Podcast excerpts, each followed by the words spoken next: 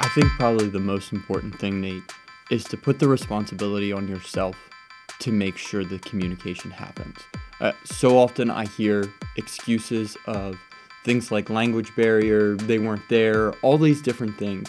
When you eliminate those excuses and you put the onus on yourself to take care of that, you're it, half the battle is met.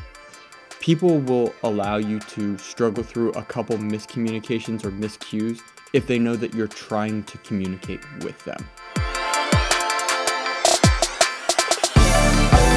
Welcome to the Waste No Day podcast, a podcast specifically for and about the home services industry as it relates to plumbing, heating, air conditioning, and electrical. More than a podcast, Waste No Day is a credo, a determination, a mindset.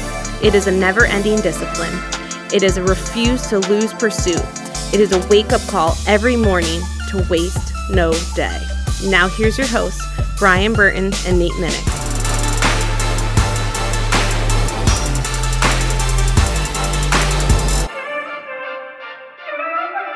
Hey, welcome to another episode of the Waste No Day podcast. I'm your host, Nate. I'm your host, Brian. And we have an exciting new interview for you.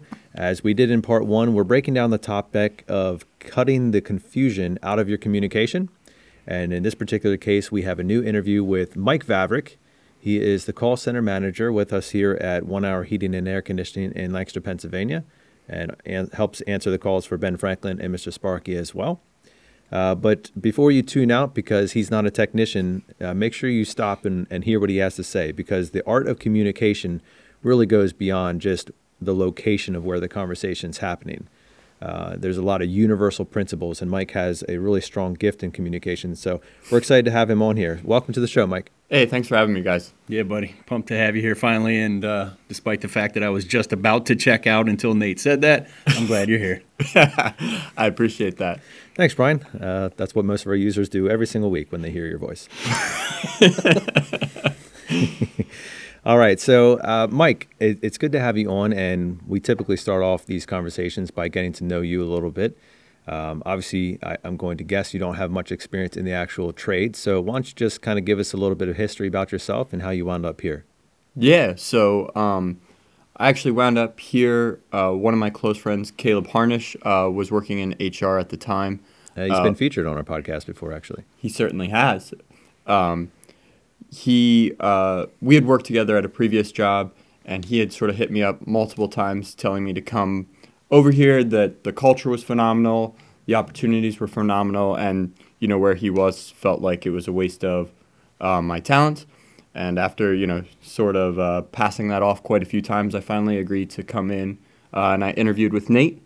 Um, and yeah, sort of went one way, and uh, it's been a fun ride ever since. But prior to that, like you said, Nate, I don't really have any experience in uh, the technical world. I went to college uh, down in North Carolina to be a lawyer, and uh, decided at the very last moment that that wasn't for me. And that's why you have we have you on about a uh, conversational podcast. Right? yeah, it's not going to be fixing water heaters or uh, you know replacing motors or anything. You got that lawyer background. Yeah, lawyer. That's how they say it down there. That's right. Um, and then yeah, so I moved back up to Pennsylvania, and I worked actually in the medical field in the ER setting for about five years. Um, and that's actually really where some of my communication skills took off. Uh, working in an ER uh, with drug and alcohol and psych patients, communicating with uh, insurance agents, uh, physicians, people who were crazy, people who were under the influence, and family members, and having to do that, uh, you know, in the span of an hour of talking to maybe six different types of people and learning how to have those conversations. And so, ever since then, I've just sort of been utilizing those skill sets and honing those skill sets uh, and I landed myself here, and it's been a fun ride ever since. It's a really unique background, Mike, especially the trajectory of of events there, where you went from, you know, lawyer, or, or at least in the track of the lawyer, into the medical field, and then into like customer service and things like that. So, I mean, what was kind of some of the deciding factors there from one to one to one? Sure.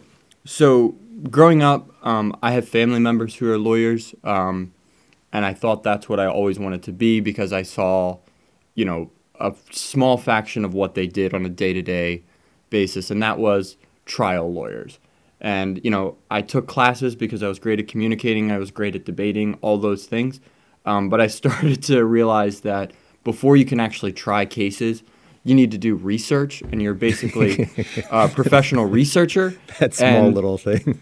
uh, for anyone who's seen my work here, uh, that's probably not a great skill set. Um, I, I'm good at communicating. I'm not great at the uh, finer details, and so if someone was entrusting me to research the details for a court case, it wasn't going to be a good use of my skill set. Um, but my mom worked in the medical uh, profession her whole life, and I do actually have people in my family who are physicians as well. And so she was the one that got me the job working at the hospital. So it was just sort of a natural progression. Um, and I was able to utilize those communication skills that I had developed to quickly learn um, psychological, medical, drug and alcohol terms to excel in that field. But it really wasn't for me. Like, I loved the business aspect. Um, and then I started getting more into the business world. I do have a degree in business management as well. Um, and so that sort of started to develop. And when I worked uh, for the person I worked for before here with the WebstaurantStore, uh, again, that was much more analytical uh, use of um, my brain, uh, combining that customer skills, service skills with uh, what makes business sense. And Yeah. that, I think, is finally what land, landed me here, uh, which is, uh, again, not a path that I would recommend. That is certainly not one that many people will travel. I, I don't think so. Yeah, it's it's got a lot of missteps that, you know, I learned a lot along the way, but you know, I don't know that that was. I certainly didn't have call center manager at Roar's one hour in mind when I was taking pre law classes at University of North Carolina. Your professor would be proud. Probably. you know, it, it ended up working out. Um, it was a blessing in disguise, but yeah. You know any good lawyer jokes? Uh, just like about killing lawyers, busloads of them going over hills. Just in case his family listens to this podcast, we'll skip the lawyer jokes. They've heard worse from better Uh, people. Yeah. All right. well, yeah, it's good to have you on, Mike. And I think that diverse background there has actually allowed you to excel in communication because each of those roles, while perhaps opposing in nature or uh, you know the the traditional skill set you might say have a common bond of needing to be able to communicate and communicate well obviously uh, most lawyers out there certainly know how to talk uh, i think the medical field requires clear and concise communication because oftentimes there's a lot of opportunity to miss the mark on whether it's prescription or diagnosis or just counsel whatever it may be um, and then, of course, the, obviously the customer service world uh, requires a lot of that too. So, kind of a unique journey that has prepared you, perhaps in many ways, uh, rather unconventional, but certainly real, uh, to be prepared to help us out here. And I think you can continue to lend your help on the podcast for us with this subject. Awesome. So, jumping in here, we're focusing on cutting the confusion out of communication. So, let's just start there. Why, in, in nature, is there confusion in your conversation, in communication? Um, so there's a multitude of different reasons that there's going to be confusion, uh, whether it's, you know, the person isn't listening uh, wholeheartedly, as maybe a certain person on this podcast may have experienced from time to time. Huh? You guys looked at me. What? What? What did I miss? But I mean, ultimately, communication breaks down um, because the person who is communicating to the person who's listening doesn't go- do a good job of understanding what they need to hear. And I believe that a person who is good at communicating, they don't view their job as done until you, the listener, understands what I have to say. And so, whether that's you don't understand jargon that I'm using, or I'm speaking too quickly, or I'm speaking in an- analogies that don't make sense to you, oftentimes there's a number of different things that break down. You know, my current role uh, has me speaking predominantly just to people over the phone. Uh, so there's always all those other things that communication has physical gestures, body motions, all of those things that can't be picked up. So over the phone, it's even more critical that your words are concise and clear and lack any sort of ambiguity. Um, but effective communication is just making sure that there's nothing left to chance and that you're constantly checking to make sure the person you- you're speaking to understands what you're trying to get. Yeah, absolutely. I think there's a term for that, the mutual mystification, which we've used on this podcast before. Explain that out for us again. The mutual mystification component. That's right. Yeah. So uh, if I'm communicating to someone, um, and in this world, you know, in the trades, I'm I'm talking to a lot of homeowners who know nothing about the trades, and you know, over the last two and a half years here, I've certainly learned some terms that maybe uh, would make me sound somewhat technically proficient, you know, and I can communicate those things to them, and I can say those technical jargon, or I can make sure that they understand what I actually need to do, and that's my job is to make sure that they get a technician out who can solve their problem. Um, but if if I think that they're understanding what I'm talking about, and they think they don't know, we develop that mutual mystification. I think this idea came from uh, a term that we used in the call center before, and it was uh, a phrase guaranteed no time frame, which is a meaningless phrase that CSRs over years of seeing it listed on a screen thought they knew what it meant, um, but it was meaningless to the customer. And when I got here, we started to workshop that phrase to make sure that the customer understood that guaranteed no time frame actually was a shortened statement of it's a guaranteed appointment for today with no exact time frame. So making sure that before you just say it's a guaranteed no time frame and assuming and assume that customer knows exactly what that means, you actually make sure before you explain the jargon or those words that the customer knows what you're trying to do. Yeah, and that makes a lot of sense, and something that I think uh, you know eh, comes up frequently in the field, uh, in, in technician world, where you know, you're on one page talking about a term or a phrase or a tool or a part, and the customer's just kind of nodding their head like, "Yep, mm-hmm, mm-hmm, mm-hmm," and then you walk away from that conversation both thinking that you understood what was going on there. Meanwhile, both of you are not on the same page. Right. Yeah, it was this two to six no time frame. We have windows that are eight to nine, ten to one, uh, one to four, two to six guaranteed, and then we had a two to six no no time frame window in Successware that when I was a technician, I would get to the to these calls and I would have homeowners say, "I did not understand what they were saying." They said it's a two to six, but they weren't guaranteeing the window. But like you guys have two to sixes, they're guaranteed. I, I was very confused, and I used to talk to uh, at that time our our uh, dispatchers and say, "Can't we just not say that anymore?" And I would get pushback, and I I could never figure out why. It was just like well, that's what it says on the screens. so, so that's what we say. And I, I picture Ron Burgundy uh, just reading anything that's put on the teleprompter. I'm Ron Burgundy. What's that? I'm Ron Burgundy. yeah. um, from Anchorman, just literally reading anything that's put up there. Um, and I, I just brought up to Mike. I said we don't really have people balk at the um, no time frame appointment anymore. Like we used to lose a lot of those calls inbounding because people didn't want that time frame. And I asked him what changed. And he said the verbiage of, of what we called that time frame changed dramatically. So instead of just being, well, we'll put you in a new two to six no time frame window, um, but it's not guaranteed. But uh, they will be there before midnight. We guarantee that part.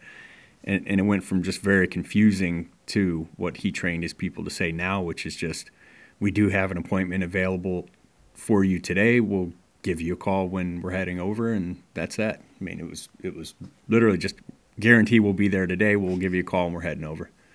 Um, and I don't know what percentage that brought up our booking ratio for that time frame, but I that's why we're doing this episode of the podcast because of that conversation. I just said, man, how many things do we miss or um, unknowingly mislead our, our clients on um, or, or just confuse the people we serve by by saying something that means everything to us and nothing to them um, or that we understand perfectly which is the, the definition of jargon we understand it perfectly but they have no idea what we're talking about so whether it's booking an appointment or you know sell, selling some indoor air quality or or uh, water treatment, just for the simple fact that we're saying terms that are making them more confused.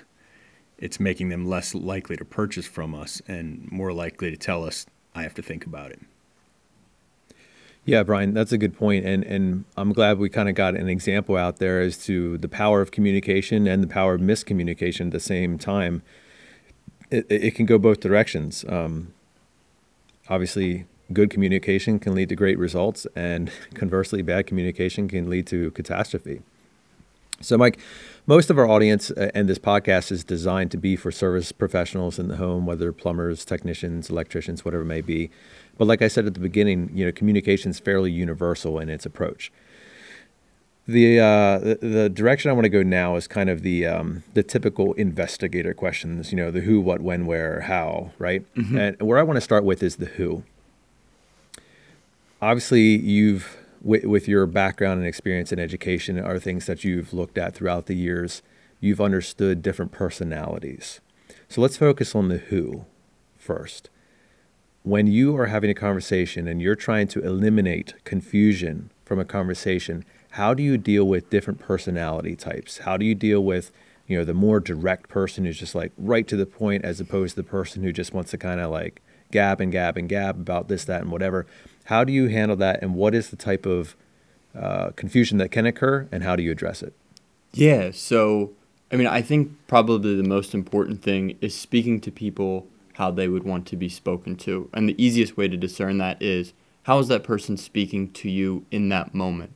Um, and taking into account a number of different things, not only what they're saying to you, but you know, if you're in the home, realizing what type of home you're in. Are you in the home of a physician? Are you in the home, you know, of another tradesperson? You know, all the information that you can gather about that person to help cater the conversation so it makes the most sense to them is going to go miles for you, right? So, you know, you talk about uh, people who are maybe short or different personality types.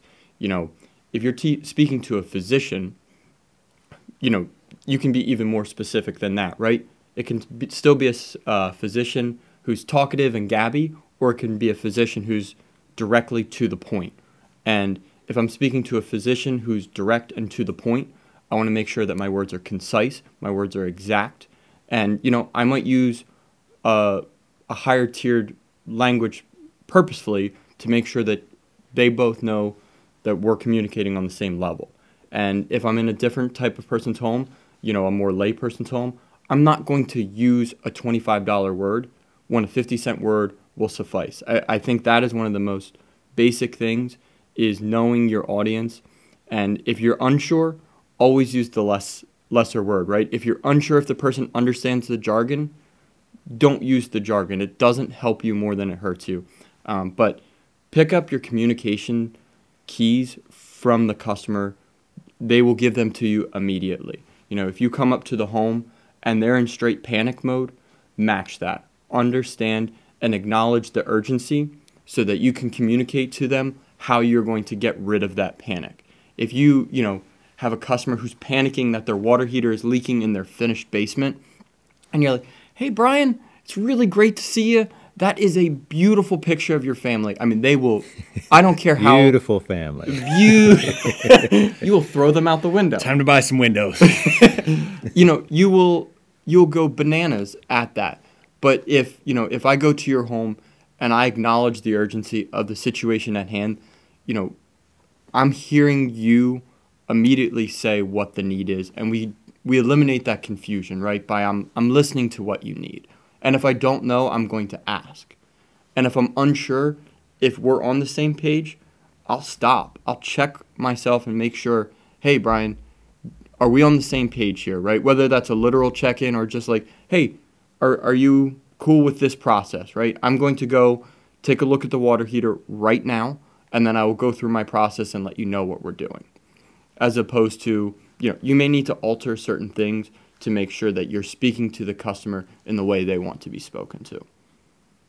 Right. So understanding the who that you're talking to is, is both visual and um, hearing. So you're using your eyes, you're using your ears, you're picking up on kind of what they're laying down subtly. Uh, absolutely, yeah. I mean, if I'm a technician, before I even go into the home, I'm going to take, you know, cues as far as like, is the home immaculate? Is it not immaculate? Uh, I'm going to take cues about how they're dressed, how, you know, all of those things I'm trying to take in so I can understand how to best communicate to them. again, that language piece being 7% is so much more. And like, you know, it's not a stretch to say like a person who is exact about the way they keep their lawn is probably going to be more likely to be exact about their language as well and want to make sure that there is no confusion. So. Okay, so speaking of confusion on that, I mean, give us a, an example of how uh, misunderstanding the who that you're talking to can can bring confusion. Sure. Um, I mean, if you're speaking to a person, and you know, to use a technical uh, scenario, if I'm speaking to a person because I think they know what I'm talking about, and let's say Brian does plumbing, so I talk to a customer about a gas power vented 50 gallon water heater. And they think that their hot water just comes from, you know, turning on the faucet. You know, if I'm talking about the power venting of the situation and they don't even know that that means the piping that allows the, you know, gaseous fumes to go out of there, we're not on the same page, right? And so I can be using all this great terminology and talking to you about how, you know, potentially dangerous something is in your home. But if you don't even know that the power vent is how that gets out of the home, it doesn't matter. Everything else that I'm going to say to you afterwards is going to be completely lost upon the c- customer. And, you know, even if you miss that first part, I mean, I can't tell you how many times you miss the first part of a conversation, people's eyes just glass over, right? Uh, and, you know, whether it's in the technical world, anything, you know, if I'm talking to one of the people uh, that I oversee, like if I miss the mark early on, they just glass over, right? And I'm two minutes into explaining to them what I need done before I realize they're not even paying attention. Like they they missed the first exit here, and that that all falls back to me. Yeah. So if you're in the field and you see the eyes on your customer just kind of start drifting away from you, you have probably misunderstood the who that you're talking to. Absolutely. And and again, you know, remembering that we're in business, you know, predominantly because people don't want to deal with those things and don't know how to deal with those things, but they want to trust that we do. And so taking the time to explain to them why we're there and how we're going to help will go so, so far in building that trust throughout the rest of the communication. I mean, you don't need to explain to them, you know, how you're going to use this flange in this particular manner, but if they at least in that initial part of the communication understand what you're there to do and how you're willing to take time to try and explain it to them, that typically goes a long way with most people. All right, Mike. So I think that covers the who uh, fairly well. The next detective question that we would ask is the what. So identify what you're talking about, right? And this is where we get into the idea of jargon, trade terms, tech talk, buzzwords, and all those types of things. Talk to us about the confusion that can come out of not understanding what you should be saying. Um, so in my world, I would say probably an example I hear or I see pretty regularly is when the customer calls in with a specific thing because they don't know what to ask for. Uh, we were talking about this the other day, Nate, you and I. Um, a customer may, may call in and say, in the AC world, what does it cost to get an AC tune-up? Um, or what does it cost to you know get an AC maintenance? And what they're actually trying to tell you is their air conditioner is not working right? Their air conditioner's not working, and they looked up like how to fix an AC and tune up. You know, you don't know what missteps got you to that world, but some people talk about a tune up as like this fixes air conditioners, and some people talk about a tune up as like this cleans the air conditioner, and making sure that you're very quickly on the same page. But I can't tell you how many times I've listened to a call that a customer service rep has taken where a customer says, What's it cost to get the AC tuned up. They say, you know, they say our price. Everybody moves forward. We go to a time frame, and then I look at the notes later on. The tech goes out. The air conditioner wasn't working. It was low on refrigerant. We never asked any questions throughout the process because we just assumed that that what we were talking about the same thing. And I think, particular in this industry, there is a lot of overlap of that sort of uh, terminology. Yeah. So how does how do you think that plays itself out in the field with the buzzwords and you know kind of using those terms that get thrown around? Uh, you know, from a technical standpoint, uh, terms like PSI, delta T, ppm. Uh, GFCI, all this stuff. Like it sounds very impressive, right? But does it actually help you in your conversation? So I, I would imagine that that translates very similar to how it works in the medical field. Maybe for an instant, it develops some sort of um, legitimacy to the person. You know, uh, in the medical field, think about it the difference between saying kidney and renal, right? Um, PSI as opposed to just pressure. Um, is it really helping you communicate to that person better, right? So um, if the PSI, you know, if you know you're talking to someone that knows what PSI means, yes, it can elevate that level of the conversation. But in general, if you don't, and you say PSI and you're trying to explain to someone like what that actually means and how that's going to help them or how that's going to affect their day-to-day life, just talk about what the word actually means or, you know, to be perfectly transparent, I don't know what delta means in this terminology uh, in what it would mean for an HVAC tech. I thought he was talking about uh, the faucet manufacturer. It- it- right, and so you know now we're way off.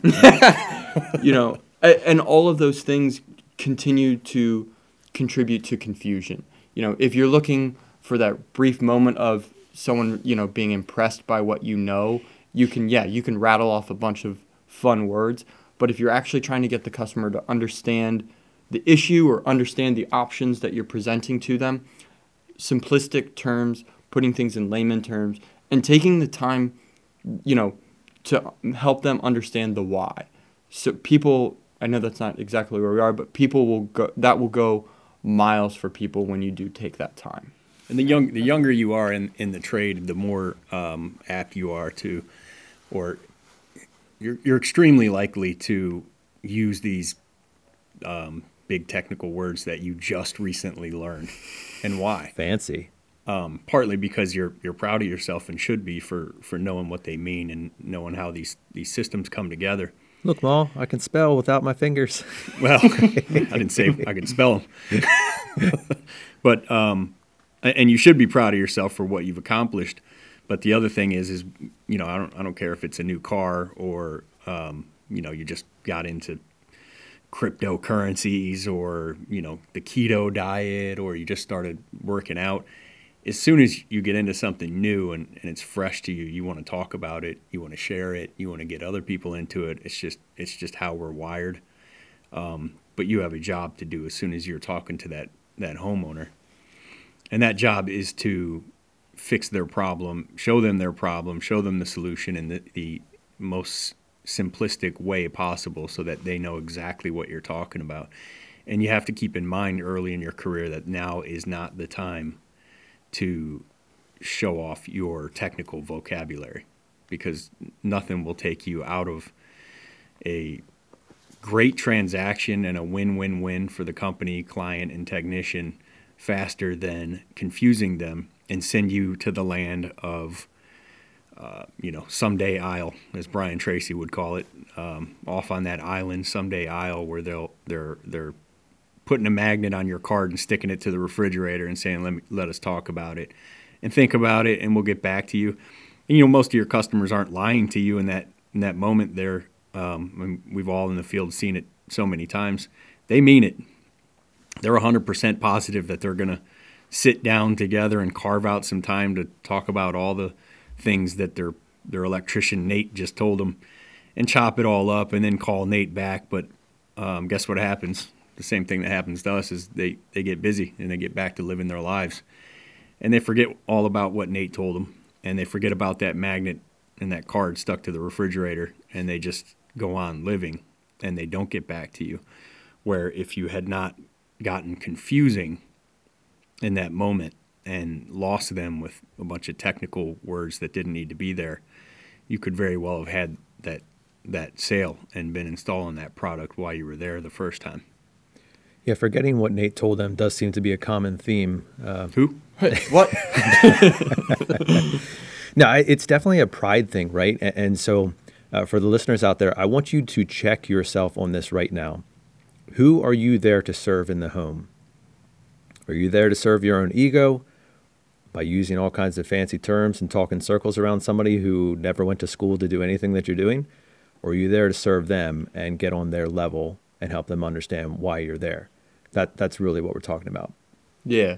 Um, there's a there's a good word for that, right, Nate? It's sophomoric, right? It's a a, a word that basically says, you know, when if you think back to high school when you were a sophomore, you thought you had it figured out. Oh, yeah. sophomoric uh, professional is going to be the person who uses that jargon, you know, and instead of being a professional and communicate, you're using words that are unnecessary to use uh, in that in that time and place. And it's easy to do, man, because I was a very young technician. Very, um, and I was probably hitting calls on my own at 17 back in 97 in uh, Detroit. And not like I was in my own truck full time, but there were the occasional call I would just go hit on my own. And I remember even into my early 20s getting to the door and being asked if like the plumber was right behind me or where's your dad? Ha ha ha. Because even in To be in fair, my- Brian, people still ask that when you show up. they they um I mean I looked extremely young uh, in my 20s and even into my late 20s.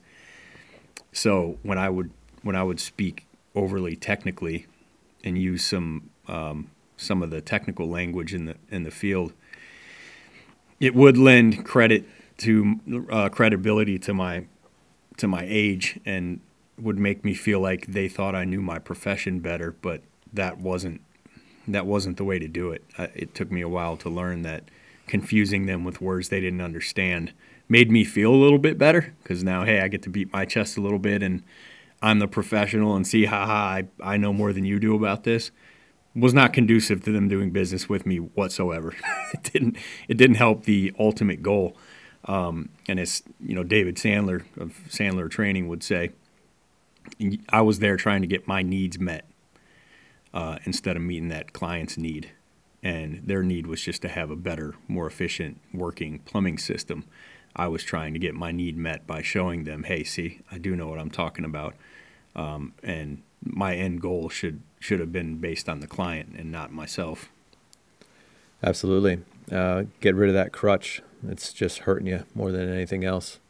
All right, Mike. So we understand who you, you want to take a look at in your communication. Who are you talking to and remove all confusion from that. You want to take a look at what you're saying. Words have meaning, they have the meaning to belittle or to build. Choose wisely in what you do. Let's take a look at understanding when.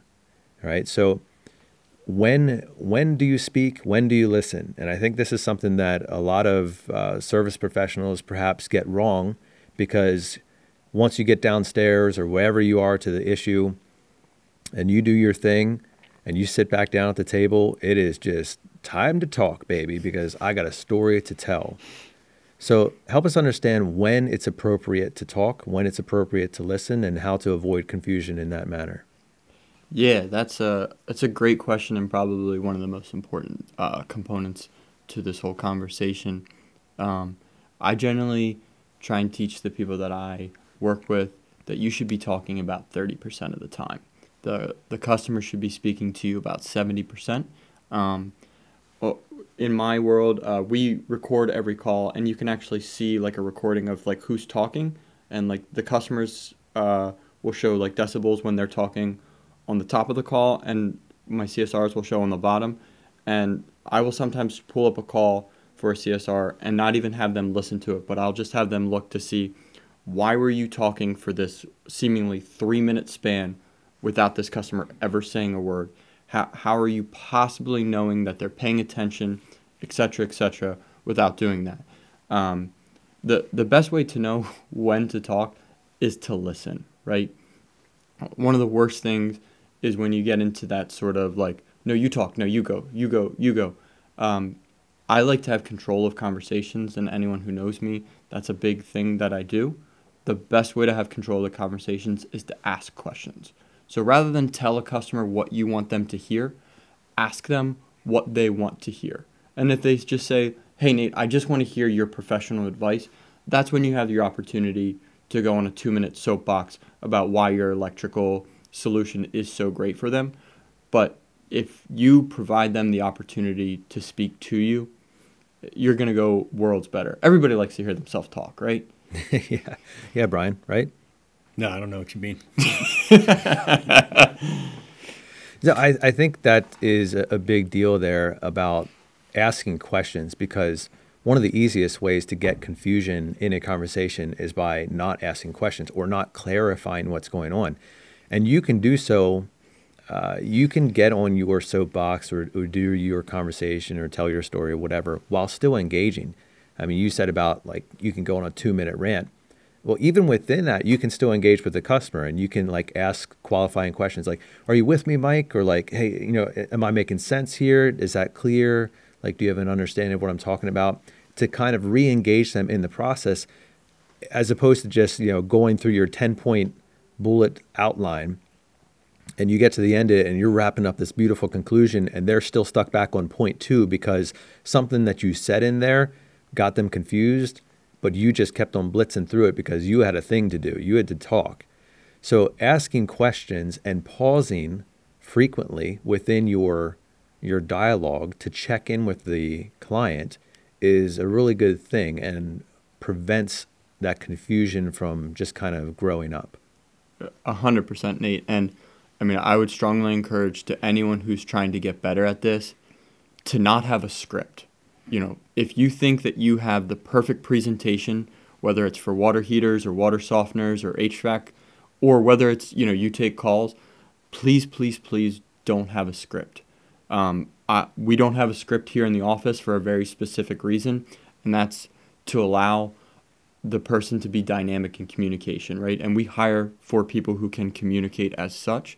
The only way to have those dynamic conversations is if I'm asking you questions during the investigatory investigative part of our conversation, and then when I do get to talk, my answer is molded to the questions that I asked earlier, right? So whether it's my CSR selling service plans over the phone or whether it's, you know, Brian's plumbers presenting water treatment options, you know, if you listen to what they want, that's going to go worlds better and you can talk about the three things that this product or this service or whatever will do for them specifically tailored to what questions you just asked and what needs they just told you they have as opposed to reading 10 bullet points. If I read you 10 bullet points about what a product can do, but only three are relevant to you, what do you think is going to happen? Well, it depends how fast they're relevant to me, but you might lose me before we even get to the ones that are relevant. Sure. Or you'll lose me after them because I'm now bored. Yeah. Or maybe they think they're paying for something they don't need, right? If seven of the 10 items that are included in a product have nothing to do with my needs, why would I pay for this product if only three of them get what I want? But if I think that this product that Brian is presenting me with me sounds like it was tailor made in the factory for my family's needs, I'm a lot more likely to listen. And people do have we we all have short attention spans, especially if it's not you know exactly what we want to hear. Yeah, that's a great point. If you're you're you're basically trying to sell somebody a uh, water softener with an acid neutralizer, which would be specifically for uh, somebody who lives on a well, to somebody who lives on municipal water, is what they would be feeling like. Like, I don't have acidic water. I don't live on a well. Why are you trying to sell me all these extra um, features for this product? Um, and you lose the sale basically by jumping up and down um, on features of the product that the homeowner is not interested in or doesn't care about, and that's something that's really easy to do uh, as a as a an amateur salesperson. Is this thing has five benefits? I need to talk about all five. I, I need to sell them on the idea that they really want or need all five when they only care about one. Um, and the only way you're going to find that out is is asking questions before you start presenting. All right, Mike. So it's important to know when to talk um, not only to make sure that you're listening a lot, but to not rush in with answers to unasked questions. That's all really important, and timing is key there, I'm sure. Let's focus on the where. Uh, obviously, I know most of the calls that you're taking um, are calls, so they're over the phone, so where isn't really as much of an option for you. But for our listeners in the field, where is really important. Where are you having the conversation? Are you are you standing outside the door while they're in the house and the door is open and all they can think about is the heat expense that they're losing out the front door? Are you sitting down at the uh, at the table or the couch while the TV's blasting in the background and the dogs are barking? How does where come into eliminating confusion from your conversation? Sure. So I, I think context is extremely important. So even over the phone, if I have to have a tough conversation with a customer, before we even get started, I'm going to make sure the that they at least have 20 minutes and they're at a spot where we can talk, right? Do you have time for me to talk to you about this issue? For a technician in the home, I, I think probably the best place is going to be at the table or somewhere where you can both sit down, you can see each other, you can see um, all of those physical cues that we talked about earlier in the podcast, um, and where there's as few distractions as possible, right? So I know in a lot of people's living rooms, maybe there's a TV, maybe there's windows and stuff. Generally, I do think a, a kitchen table is probably the best. Um, but I, I wouldn't shy away from, as a technician, having conversations by the thing that you're talking about as well. Use those physical um, things to your to your benefit, right? Um, if you're talking about uh, hard water, there's nothing wrong with having part of the conversation, at least, by their dishwasher or by their faucet, where they can see the physical effects of those things. Maybe when you sit down to talk about all those resolutions, that you know the bulk of that should happen at the dinner table where you can see them and make sure that they're listening to you. But again, use those physical cues that you can uh, throughout the entire time.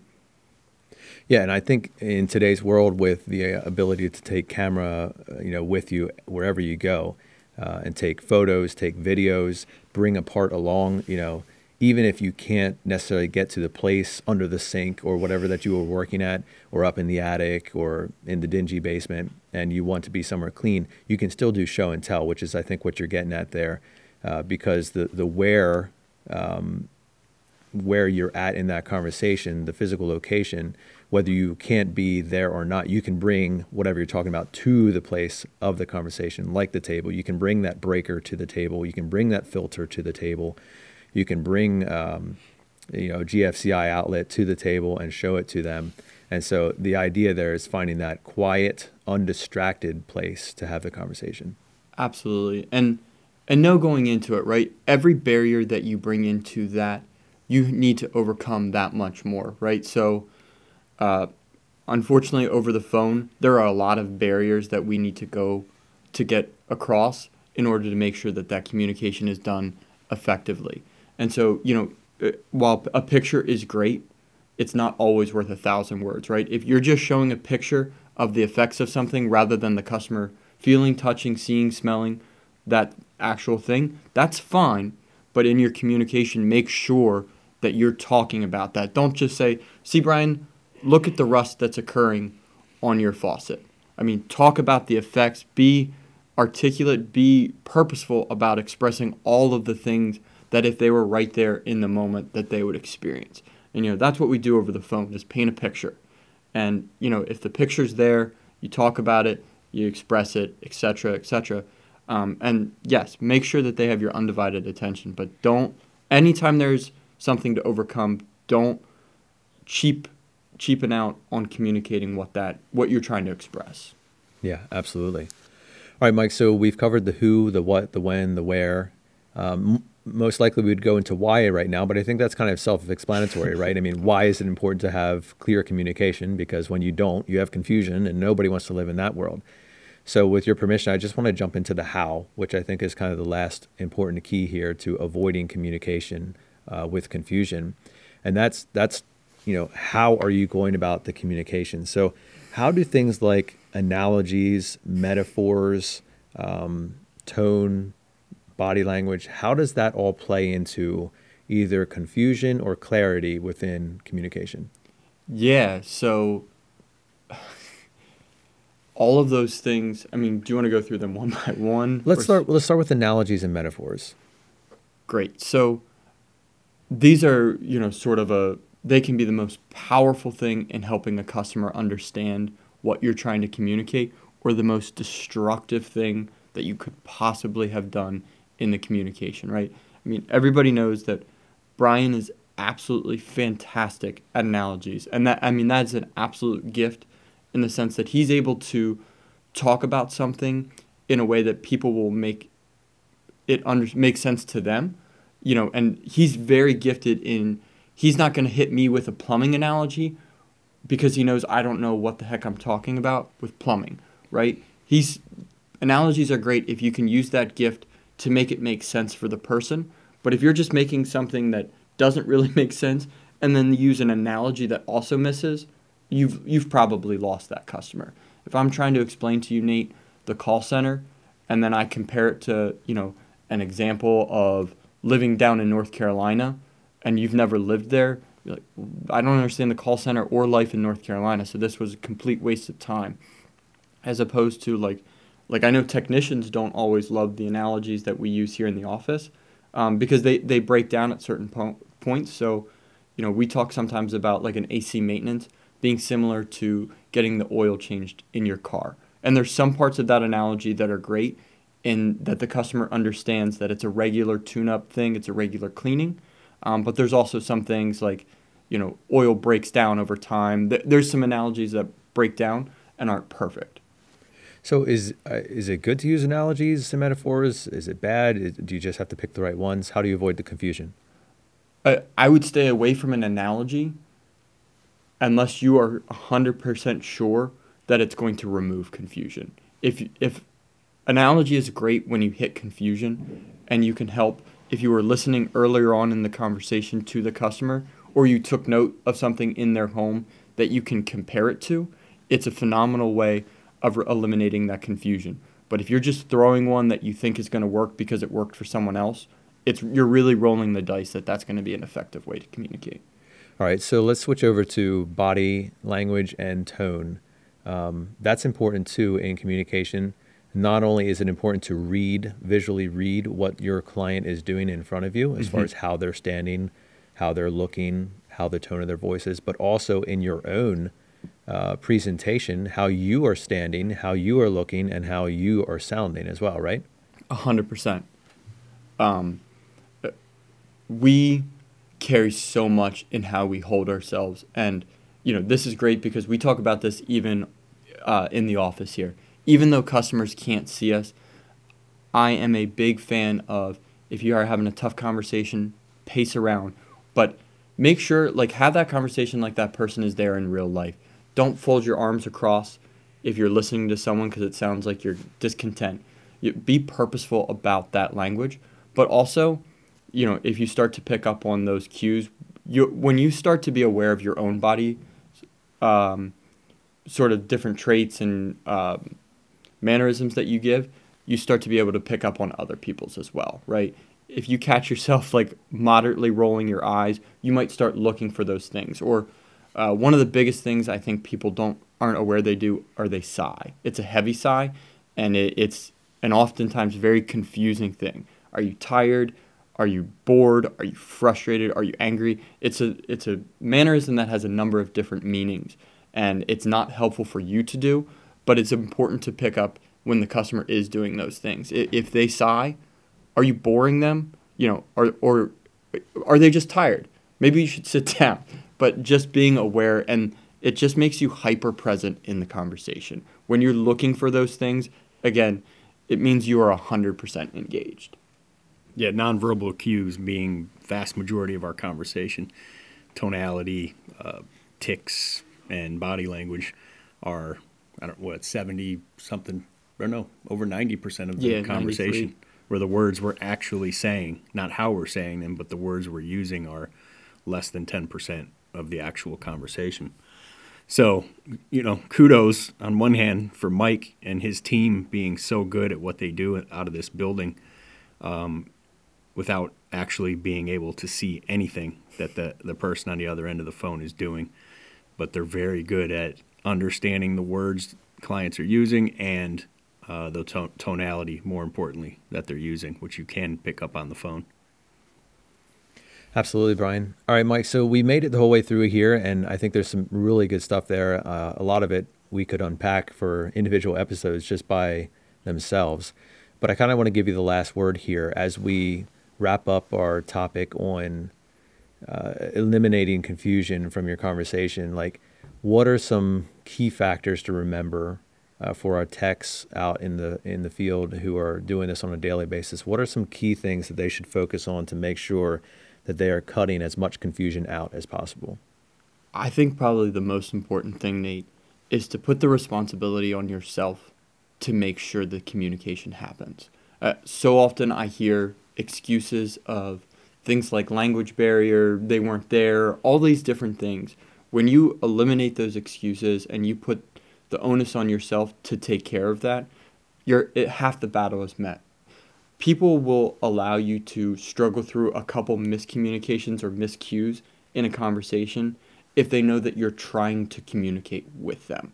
And, and so, truly, if you take it as your personal mission to make sure that you are being understood, it'll go a long way with the customer. Yeah. Seek first to understand before you seek to be understood. Yeah. And so, you know, the the seven habits of highly effective people, like it's certainly relevant in that. Um, but seriously, do not ever put it on someone else to make sure that communication is happening. Communication happens when the person who is doing the uh, delivering of the message knows for sure that the person who's receiving it understands. That's when communication is complete.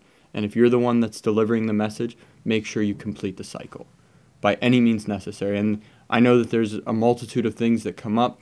There, there are language barriers. There are, you know, people with hearing disabilities, et cetera, et cetera. There's so many different things we have today in our society to overcome those.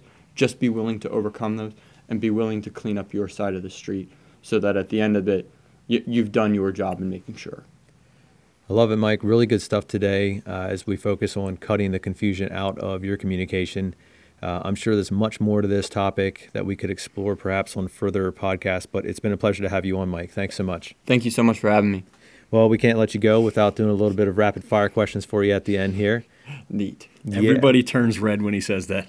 For those who can't, uh, you know, for everybody outside of this room who can't see the guest, everybody sinks down a little bit and then turns red. Right on. All right, Mike. Uh, we're going to start off with uh, a new one for you here. So, this is going to be an interactive question. I want you to tell us two truths and a lie, and we'll see if Brian and I can spot the one that we think is wrong. All right.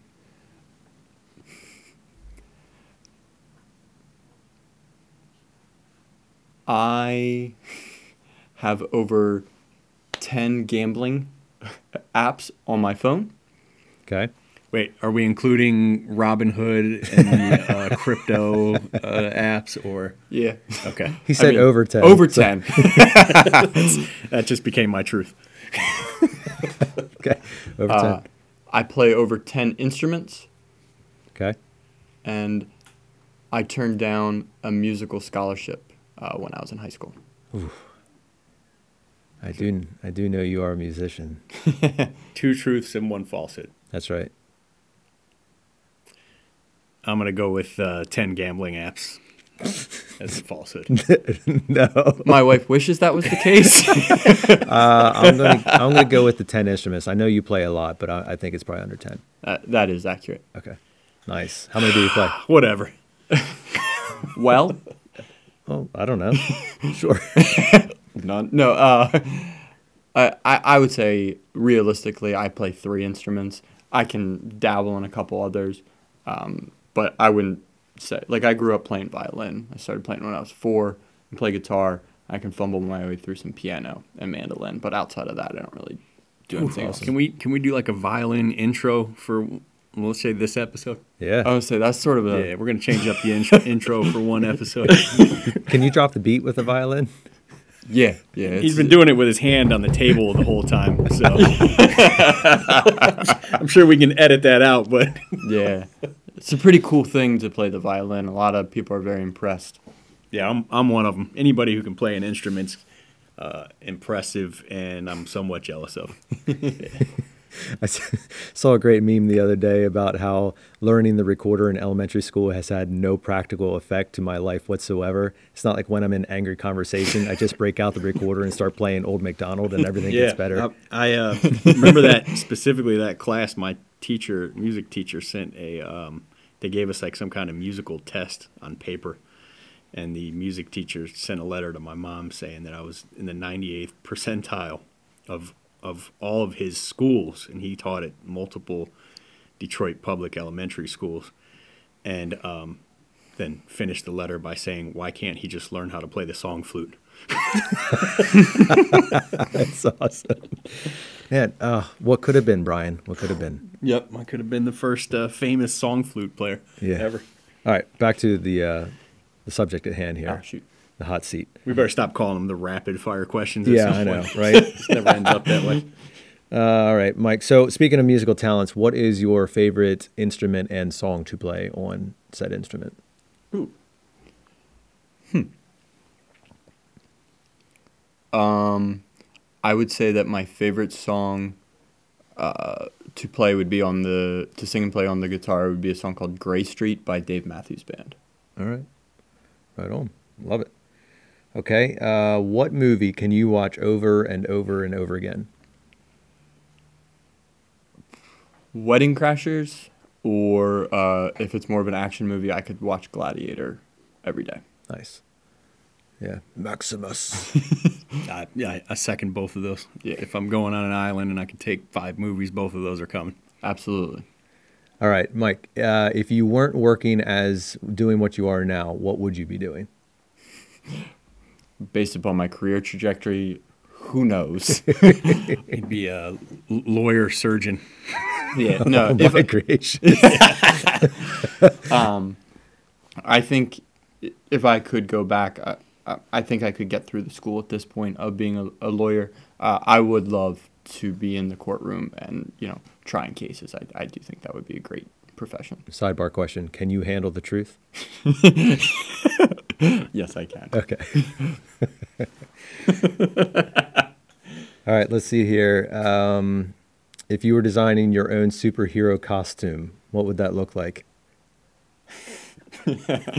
Oh man, that seems like a setup. uh, it would probably have uh, a bow tie, um, suspenders, and some sort of pastel-colored pants. All right, bow tie man. Bow tie man, yes. And Doing extraordinarily ordinary things with a unneeded flair. Ooh, I love that tagline. It's fantastic. Last time I asked a superhero question, uh, the response from JJ was that he would uh, become the Hulk and destroy things. That'd be his gifting. So I'm glad to hear that you'd be doing ordinary things extraordinarily well dressed. Is that what it was? More or less, Something yeah, like that? just just with you know too much pizzazz. much less crime involved. We hope. All right, last one for you. Uh, what is something that you value in others? Um, it's gonna feel a little bit too much on the nose, um, but communication skills are something that I, I value wholeheartedly. Um, I think people typically communicate um, earnestness and honestness um, in those styles, and uh, those are two things that I value, and those typically come through in communication. So some combination of those three things. Very nice. All right, Mike. Well, it's been a pleasure to have you on. Thanks again. Thanks again for having me. Absolutely. If you guys liked what you heard and you're interested in more, we are interested in talking to you. We would love to help you with communication, uh, whether you just have some questions or whether you would be interested in joining our team. Uh, communication is something that we're constantly training on here, uh, both with our office teams as well as our field teams. Obviously, it's a big part of the home services industry because you're often dealing with clients who are in stress, and stress never helps communication. So it's a key factor and a key subject that we train on here. So if you want to learn more about that or you want to talk about joining our team, you can find us on wastenoday.com, hit us up on Facebook, whatever it is, we'd love to talk to you. Remember that you have the opportunity to to make your communication better. As Mike said, the the impetus is for you to take hold of that problem and run with it and solve it. Don't wait for the client in front of you to make your communication better. Don't wait for the client in front of you to ask clarifying questions. That's up to you to make sure that you're doing that. And that's something that you can work through every single day. Listen to this podcast, go back and hear what Mike is saying. There's plenty of other podcasts and information out there on strong communication, and that's definitely something we would encourage you to focus on. But for now, we're calling it a wrap here. Remember, as we always say, you have the opportunity to make the most of every single moment that you have, and you have the opportunity to choose to wake up every single morning and waste no day.